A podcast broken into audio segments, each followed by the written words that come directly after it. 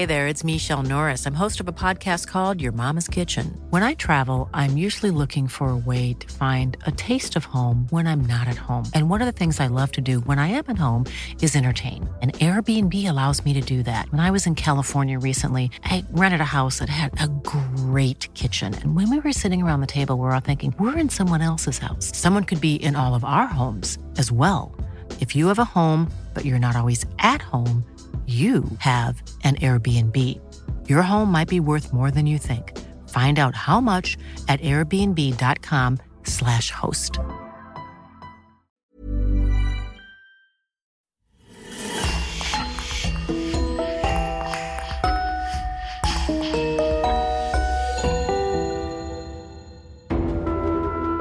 Bonjour et bienvenue à tous. Merci de nous soutenir et de nous permettre de produire de nouveaux épisodes. Nous tenons à remercier chaleureusement Sylvie Provost d'avoir pris un abonnement annuel VIP sur lecoinducrime.com, sans oublier Pascal Dag et Marc-Antoine Vaillancourt, nos deux autres abonnés VIP. Si vous souhaitez faire comme eux et avoir vos remerciements à chaque épisode, rendez-vous sur lecoinducrime.com dans Adhésion et choisissez l'abonnement VIP. Vous pouvez aussi télécharger en une fois tous nos épisodes bonus directement sur Gumroad en cliquant sur le lien dans la description. On vous remercie et on commence. Au sud de la France, dans le département de l'Hérault, à une dizaine de kilomètres de la mer Méditerranée, réside un couple riche de la bourgeoisie montpelliéraine. Le mari, Jean-Michel, âgé de 60 ans, est un homme d'affaires notable et sa femme, Bernadette, âgée de 57 ans, est une riche pharmacienne en retraite. Ils ont deux fils, Florent, 28 ans, et Marc, 26 ans, fruit d'un mariage de plus de 30 ans. Jean-Michel enveloppe sa douce et tendre d'amour et fait tout pour la combler. Tout à coup, à la fin de l'hiver 2008 et sans signe avant-coureur, leur vie vire au cauchemar. Que s'est-il passé dans ce couple uni et très fusionnel ? C'est une catastrophe qui a détruit toute la famille et l'a réduite en miettes. Installez-vous donc confortablement pour découvrir les péripéties d'une affaire rocambolesque, digne d'un film policier.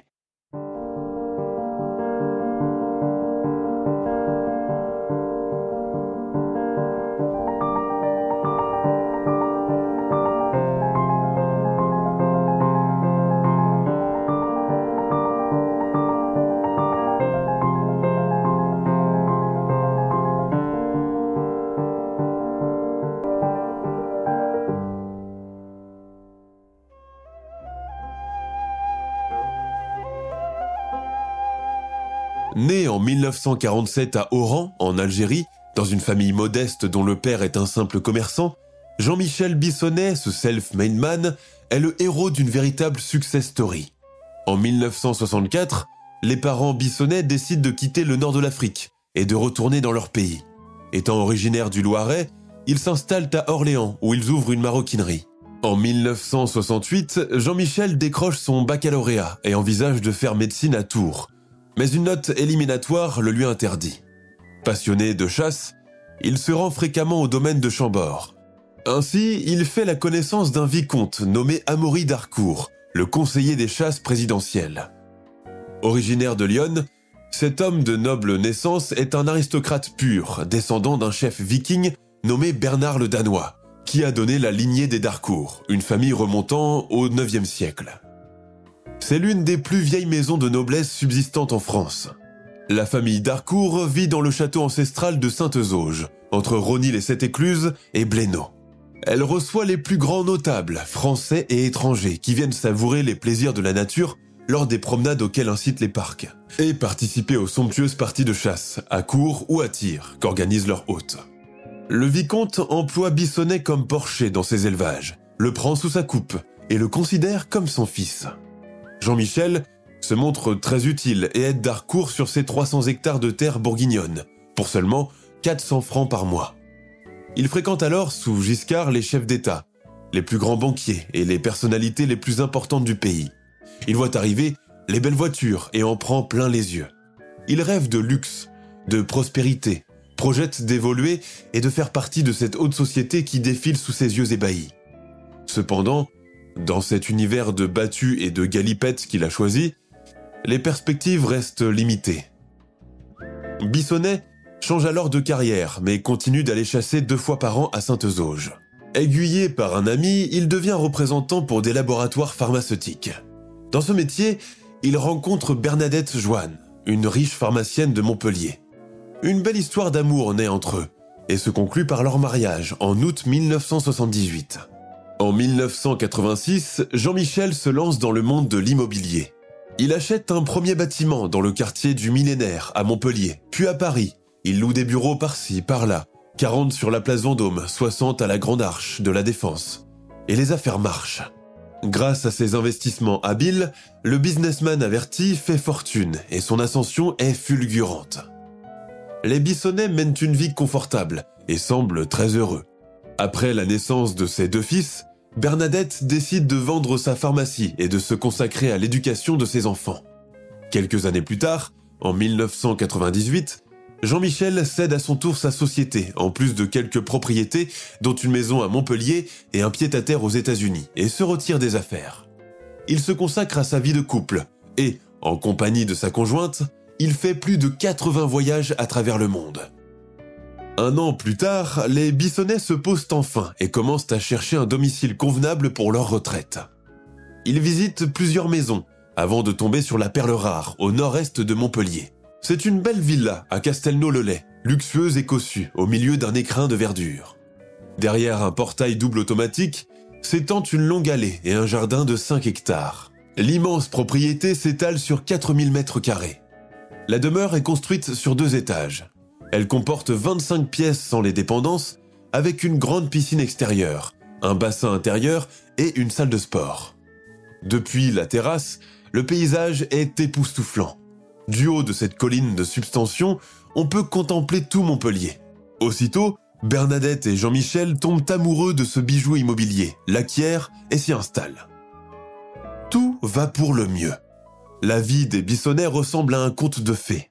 Même après de longues années de mariage, ils aiment passer du temps ensemble, tiennent beaucoup l'un à l'autre et restent très proches. Ils savent merveilleusement maintenir leur flamme d'amour, comme au premier jour. C'est ce qu'on appelle un couple parfait. Ou presque. Le 11 mars 2008, vers 19h40, Jean-Michel Bissonnet embrasse sa femme et s'apprête à quitter sa demeure pour aller à Montpellier. Comme tous les mardis soirs, il se rend au dîner du Rotary Club, qu'il fréquente depuis 25 ans et dont il est le trésorier. Ce club est une association de notables où se côtoient dirigeants, militaires de haut rang et hommes d'affaires influents. La réunion hebdomadaire a lieu, cette fois, dans un hôtel en présence d'une 20aine de conviés. En chemin, il s'aperçoit que son Fox Terrier est à l'arrière du véhicule, sur la banquette. Il prend son téléphone et compose le numéro de son épouse. Quand elle décroche, il lui dit « Allô, salut ma chérie, je viens de me rendre compte que Pete est dans ma voiture. Ne t'inquiète pas pour lui, je l'emmène avec moi. » En fin de soirée, Jean-Michel retourne tranquillement chez lui. Il arrive à son domicile aux environs de 22h, gare sa voiture et fait descendre le chien. Comme à l'accoutumée, celui-ci court, tout excité, vers la porte d'entrée.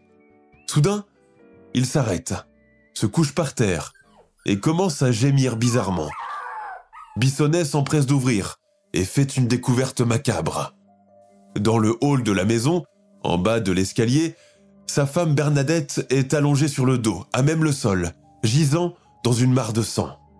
Aussitôt, il appelle la gendarmerie. L'adjudant Raphaël Gourzo répond. Au bout du fil, il entend un homme affolé, en sanglots, hurlant.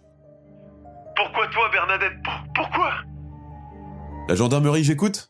« Allô ? Ma femme, quelqu'un l'a tuée. Elle baigne dans son sang. Mon Dieu, c'est affreux. »« Calmez-vous, monsieur, et donnez-moi votre nom. »« Jean-Michel Bissonnet. » »« Vous êtes où ? » Chez moi, j'habite aux 2 rues de la Grenouillère, à Castelnau-le-Lez. Restez sur place, monsieur, et ne touchez à rien. Nous venons vous rejoindre tout de suite. Une brigade de Castelnau-le-Lez se précipite à toute allure à l'adresse indiquée. Arrivée sur place, l'équipe d'intervention encercle la zone et bloque le périmètre. À l'entrée de la luxueuse villa, ils retrouvent le cadavre de Bernadette Bissonnet. Elle a été touchée de 3 balles, vu les 3 plaies au niveau du coude, de l'épaule et en pleine poitrine. À première vue, il apparaît qu'elle a été tuée par 3 coups de fusil, à bout portant. Mais un détail interpelle les gendarmes. Il y a une serpillière tachée de sang près du corps de la victime. « Qui a essuyé ici » demande l'adjudant Lionel Valenti au veuf. « C'est moi qui ai nettoyé un peu avec la serpillière, » répond Bissonnet entre deux sanglots. « Pourtant, on vous a dit de ne pas y toucher, » rétorque le gendarme.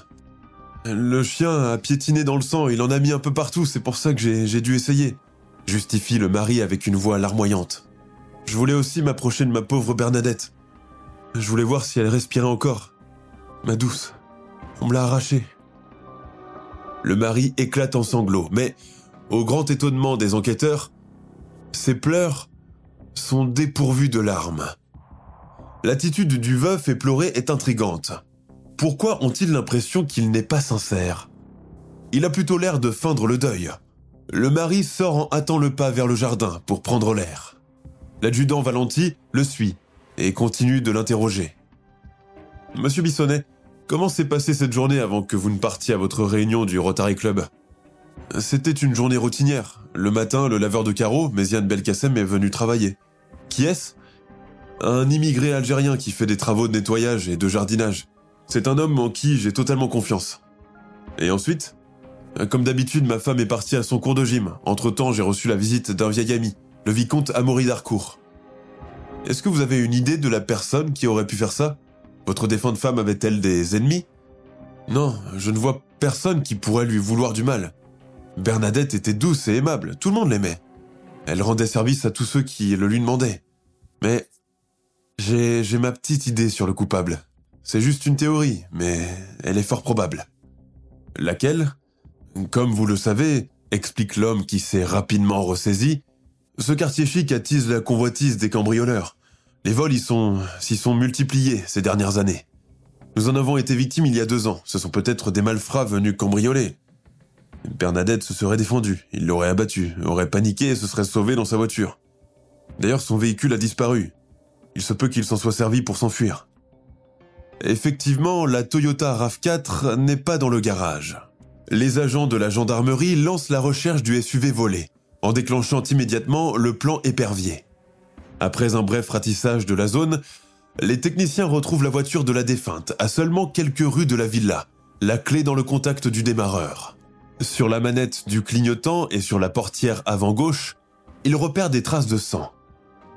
Entre-temps, les experts poursuivent l'examen de la scène de crime. L'immense villa est passée au peigne fin. Pour en faire le tour, les gendarmes y restent toute la nuit et toute la journée du lendemain. Ils numérotent les traces, prennent des photos, prélève les empreintes et rassemble tous les indices. Il n'y a pas eu d'effraction, il n'y a pas eu de lutte non plus, mais l'attaque a été violente et Bernadette a très vite succombé à ses blessures. Elle a désespérément tenté de se protéger avec son bras lors du premier tir. La première balle a traversé le coude, une deuxième a atterri dans l'épaule et a fait tomber la victime par terre. Son agresseur s'est approché et s'est tenu au-dessus d'elle, puis il a procédé à un 3e tir qui l'a touché droit dans le cœur. Grâce aux 3 plombs et aux résidus de tirs retrouvés par terre, la balistique a pu déterminer que le type d'arme utilisé est un fusil de chasse de calibre 16. Dans le hall d'entrée, sur le tapis, les techniciens d'identification criminelle repèrent également un morceau d'une matière transparente.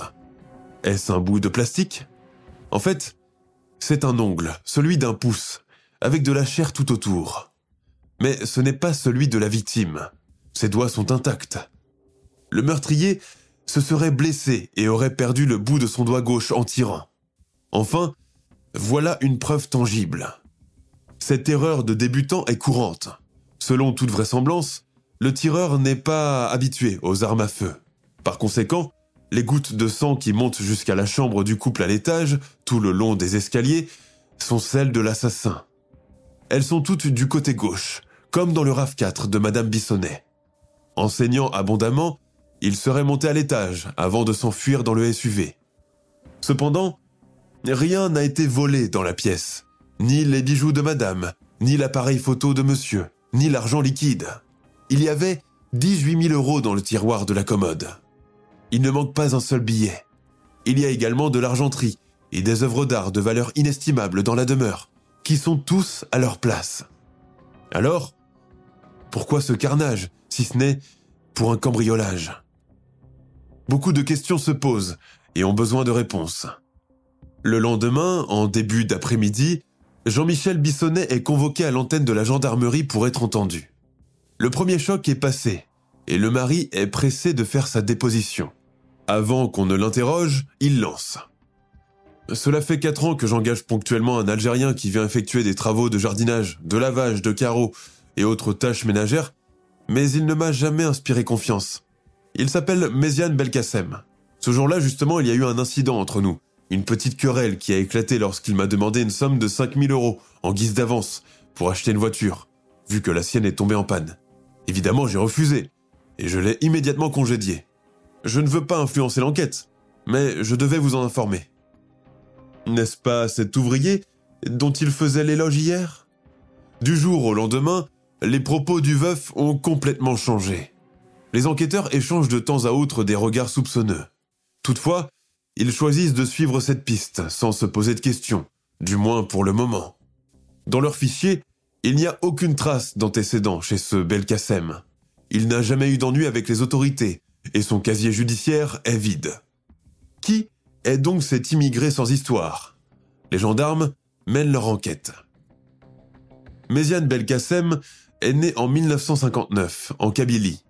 Peu après sa naissance, son père s'engage dans l'armée française et 3 ans plus tard, en 1962, il quitte l'Algérie, devenue indépendante, pour s'installer définitivement en France. L'enfant grandit alors loin de son père et ne connaît jamais les bancs de l'école. Après 20 ans d'absence et pour la première fois, son père prend contact avec lui et lui demande de venir le rejoindre en France pour lui assurer un meilleur avenir. Sans la moindre hésitation, Méziane Belkacem prend l'avion pour le retrouver. Commence alors une vie française. Il se marie et donne naissance à un fils.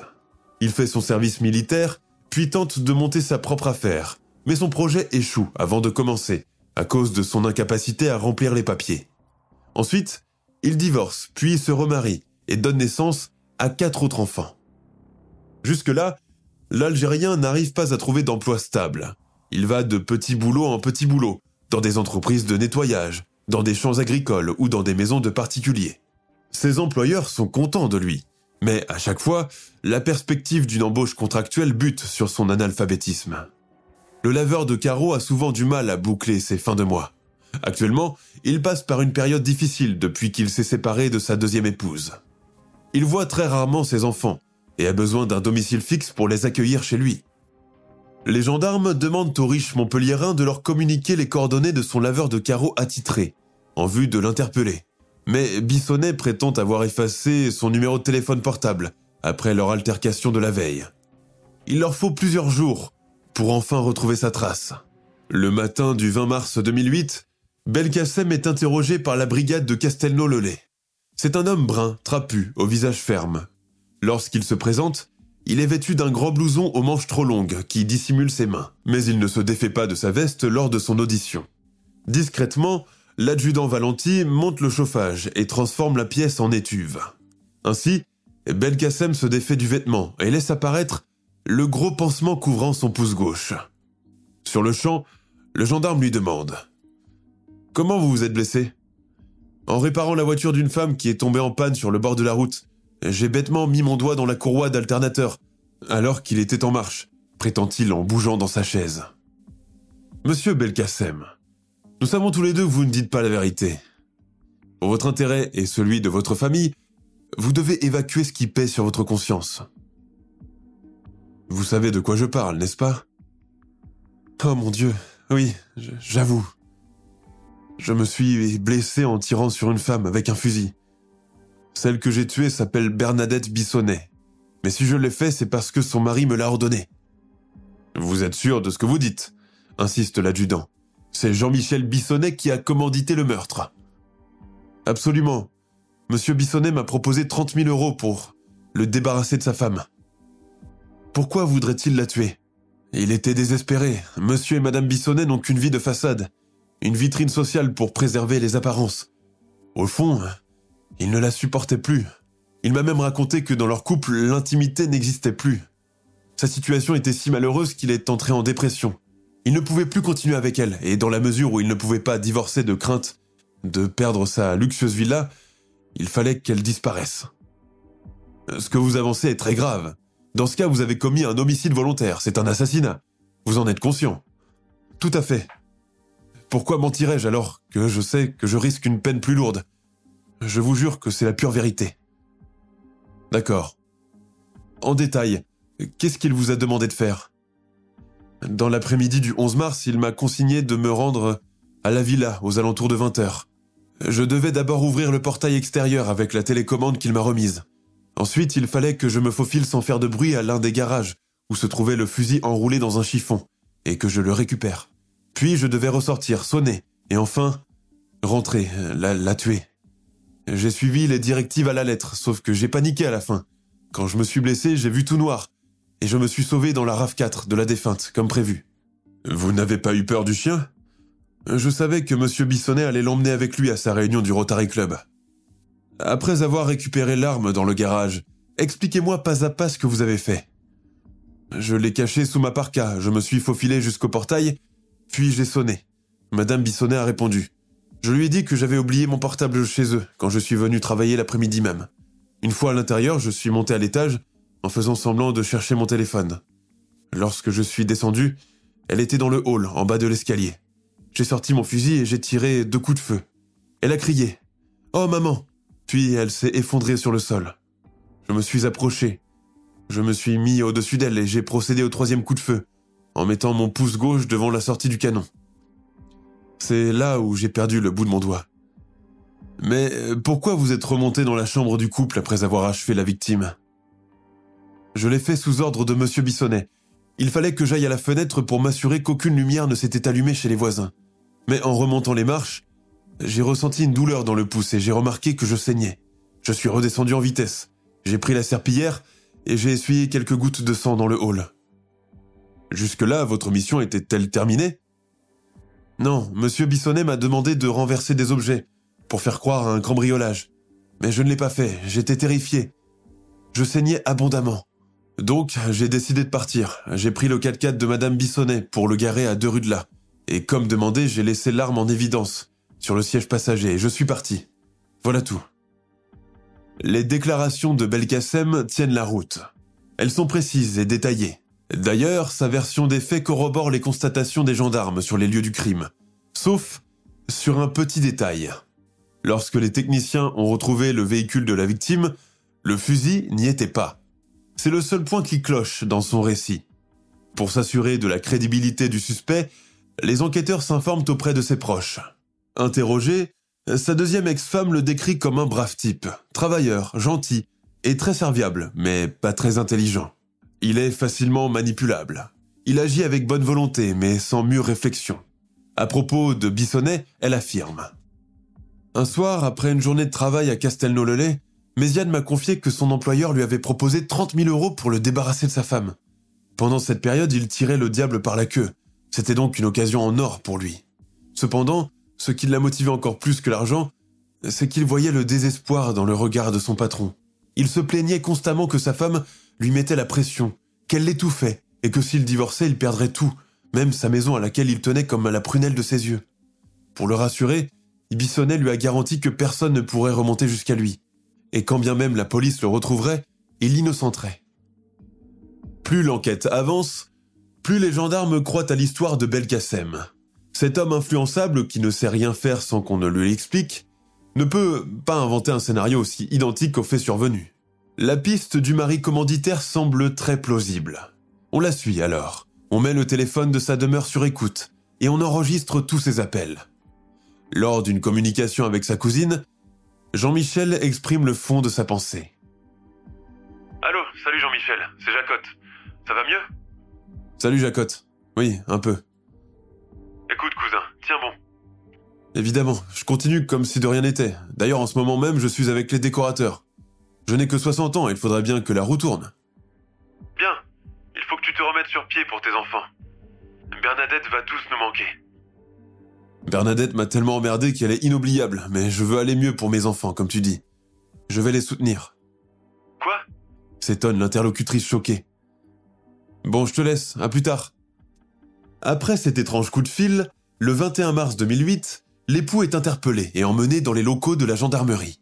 À 7h50, il est placé en garde à vue dans un bureau, juste à côté de celui où Belkacem est auditionné. De prime abord, l'adjudant François Recouli lui explique. « Monsieur Bissonnet, si vous êtes en garde à vue, c'est parce qu'une personne a reconnu être l'auteur du meurtre de votre défunte épouse. » « Donc, si je suis en garde à vue, c'est que vous m'accusez d'être le commanditaire, lance le vieil homme.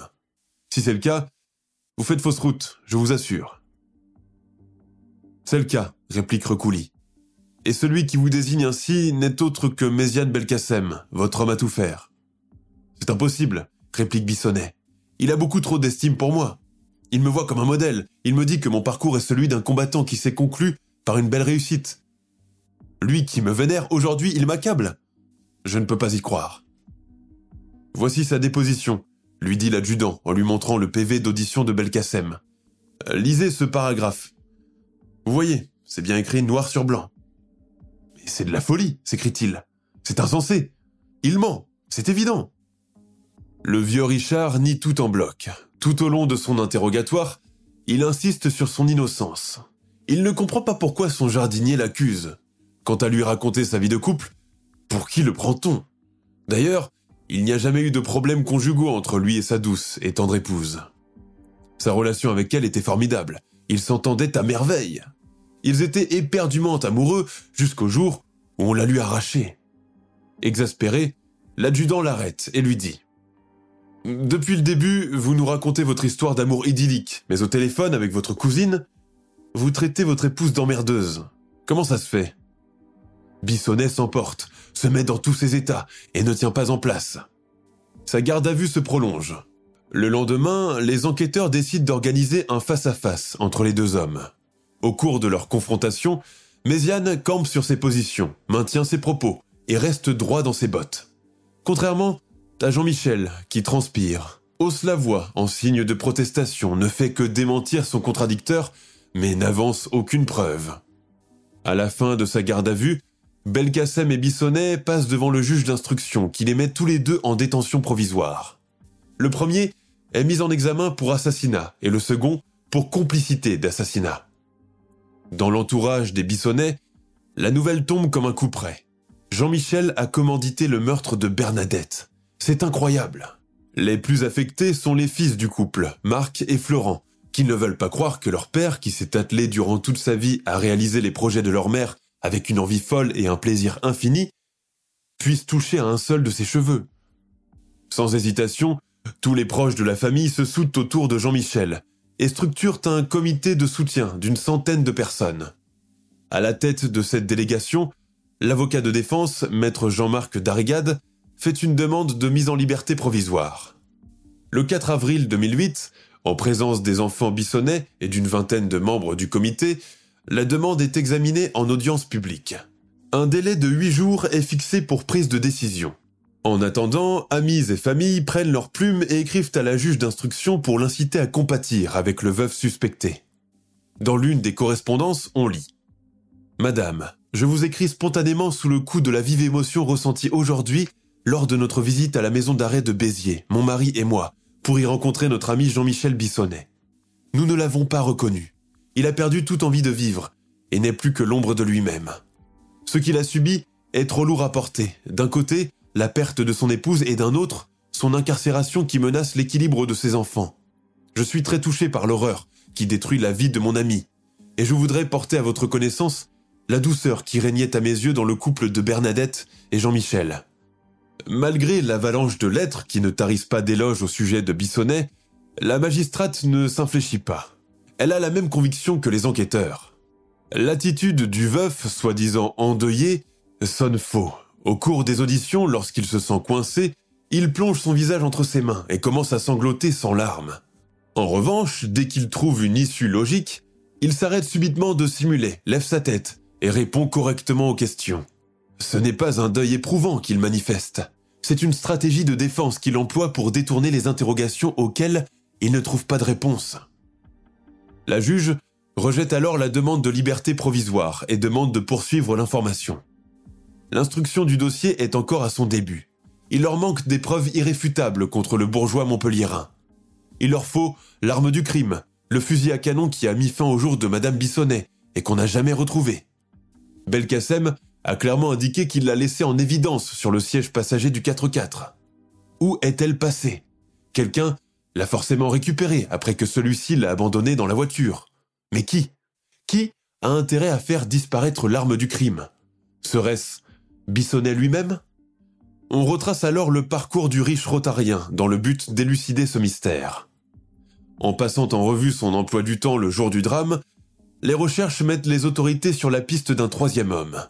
Ce jour-là, Jean-Michel a reçu la visite du vicomte Amaury d'Harcourt, celui qu'il considère comme son père spirituel. De passage à Montpellier, celui-ci est passé le voir. Le vicomte voulait acheter une veste polaire, alors ils sont allés ensemble faire les boutiques de vêtements. L'après-midi, ils sont retournés à la villa Castelneuvienne, et vers 19h, au moment où le rotarien s'apprêtait à partir pour sa réunion, il a salué son ami qui est rentré dormir chez une de ses connaissances à Saint-Clément-de-Rivière.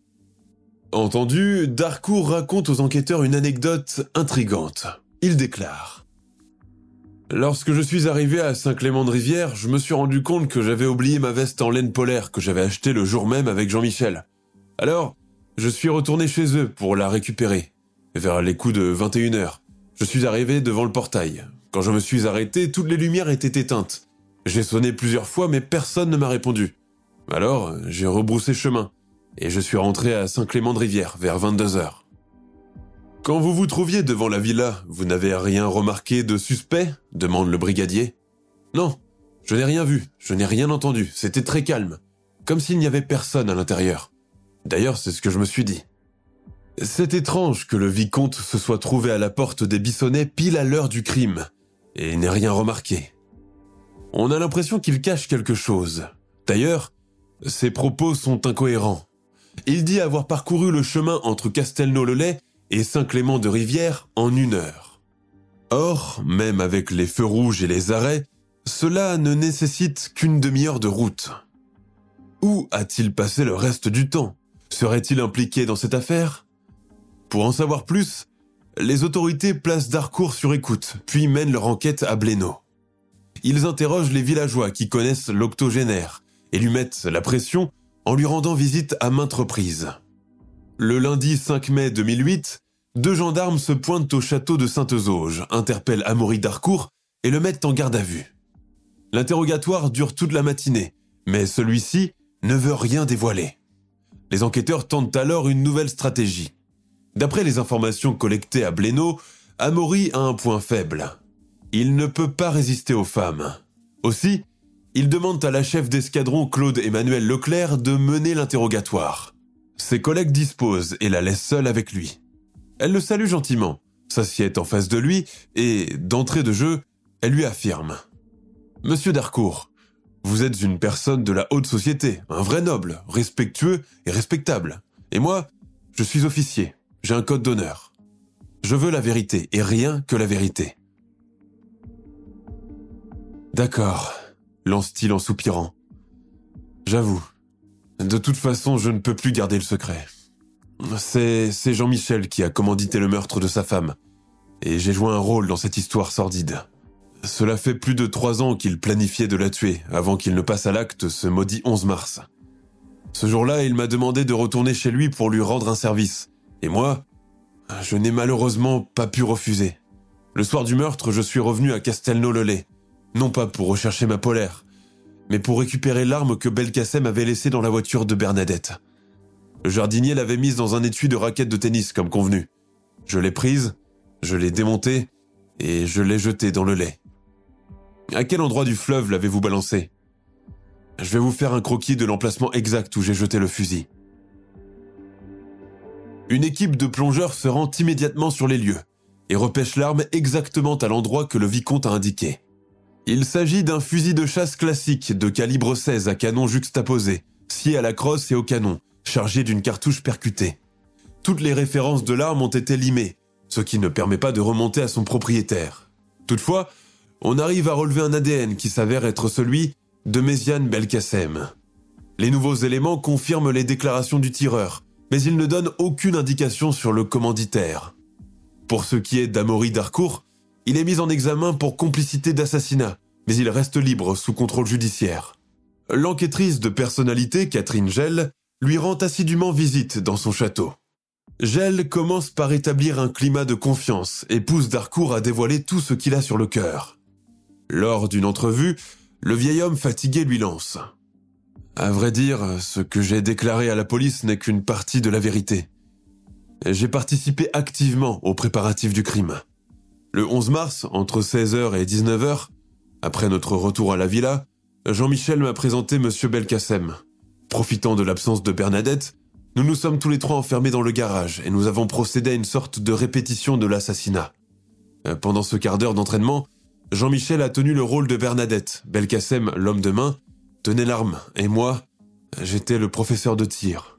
Je lui ai montré la manière d'opérer. Je lui ai expliqué comment réussir son coup, la façon de manipuler l'arme, l'emplacement qu'il faut viser sur le corps de la victime. Je lui ai donné toutes les consignes nécessaires pour donner une mort certaine. À ce moment-là, je n'ai pas réalisé la gravité de mon acte. Je n'arrête pas de me demander comment j'ai pu faire cela et surtout, comment j'ai pu ne pas intervenir d'une manière ou d'une autre pour arrêter ce massacre. D'Harcourt se livre ensuite à la justice.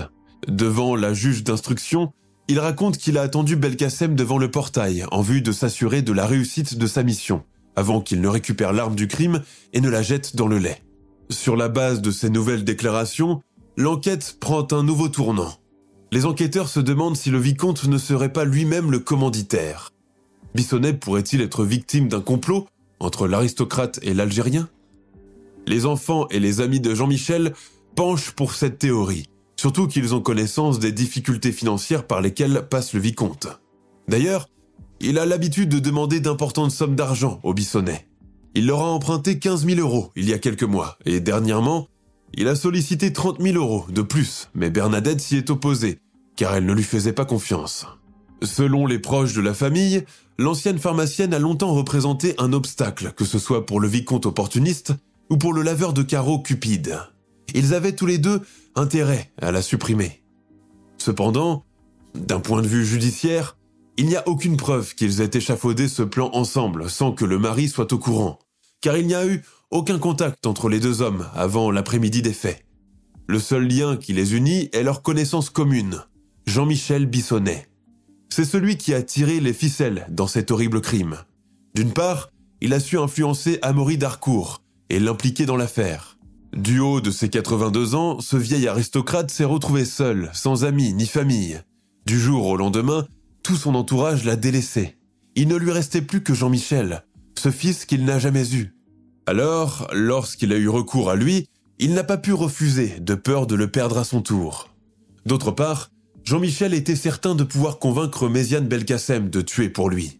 Il a joué un jeu cruel avec son laveur de carreaux. Il a compris que le Maghrébin était un homme soumis et obéissant qui avait l'habitude de servir sans contester. Le riche Montpelliérain les a manipulés pour ne pas se salir les mains et rester loin de tout soupçon, mais en vain. Quoi qu'accablés, Marc et Florent, les fils du couple, sont persuadés que leur père est innocent et ils ne baissent pas les bras. Ils continuent de déposer des demandes de liberté qui sont systématiquement rejetées par la chambre d'instruction pour risque de trouble à l'ordre public. Au bout du 10e refus, les avocats de la défense passent à l'offensive.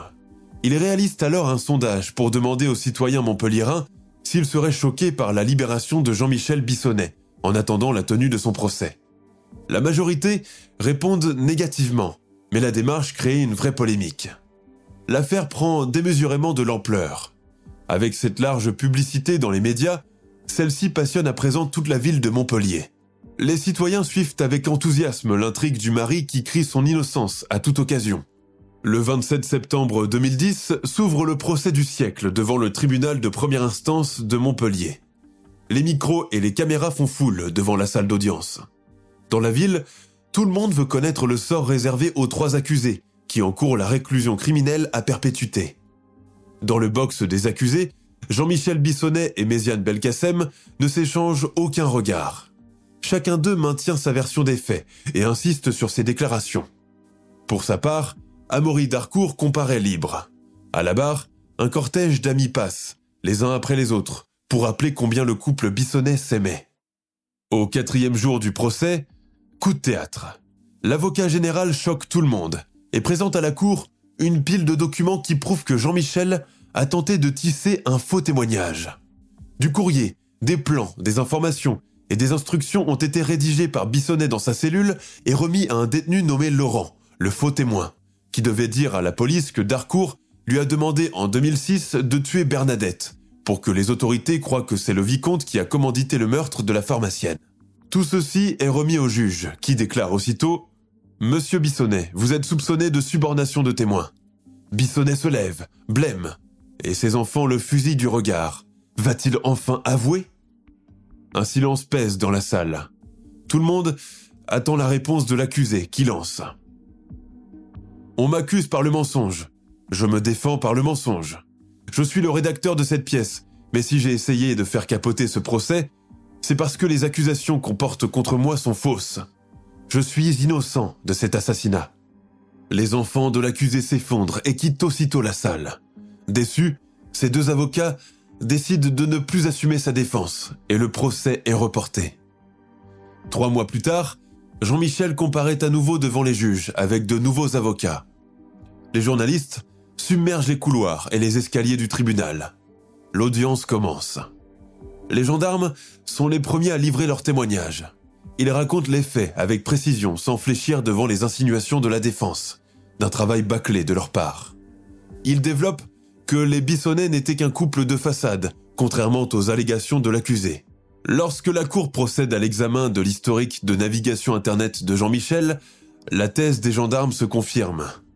Celui-ci consultait un site pornographique sous le pseudo de Lefenec 34. Il y regardait des vidéos de pornographie sadomasochiste, mais aussi des vidéos d'homosexuels. Apparemment, Jean-Michel n'était pas comblé comme il le prétend. Il s'étouffait dans sa vie de couple. Il rêvait d'une vie de strass et de paillettes, qu'il ne pouvait pas avoir avec sa femme droite, sérieuse et autoritaire. Dans le box, Bissonnet voit sa vie privée s'étaler en public. Il s'agite, se débat, puis s'égare. Emporté par la colère, il ne se retient plus et hurle comme un fou. Le vendredi 11 février, la cour d'assises livre son verdict. Méziane Belkacem, l'homme de main, est écroué pour 20 ans.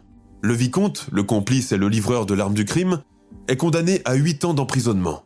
Et Jean-Michel Bissonnet, le mari commanditaire, écope de 30 ans de réclusion criminelle. Au moment où il entend sa condamnation, ce dernier s'effondre, crie à l'injustice et à la médiocrité du procès. 9 mois plus tard, le lundi 7 novembre 2011, il fait appel. Le procès s'ouvre à Carcassonne, devant la cour d'assises de l'Aude. Il veut être acquitté, mais ce n'est pas ce qu'il obtient. La cour baisse la peine à 20 ans, mais maintient l'inculpation. La polémique persiste et les avis se divisent jusqu'à ce jour, concernant la culpabilité du riche Montpelliérain, étant donné que les preuves l'accablant sont toutes circonstancielles, non tangibles. Et vous, qu'en pensez-vous ?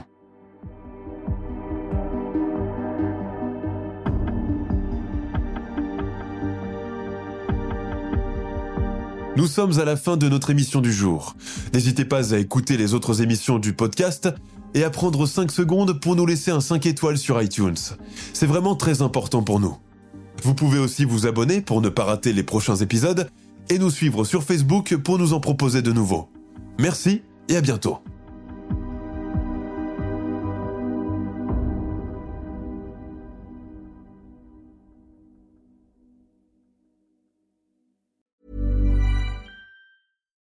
When you need mealtime inspiration, it's worth shopping Kroger, where you'll find over 30,000 mouthwatering choices that excite your inner foodie. And no matter what tasty choice you make, you'll enjoy our everyday low prices, plus extra ways to save, like digital coupons worth over $600 each week. You can also save up to $1 off per gallon at the pump with fuel points. More savings and more inspiring flavors make shopping Kroger worth it every time. Kroger, fresh for everyone. Fuel restrictions apply.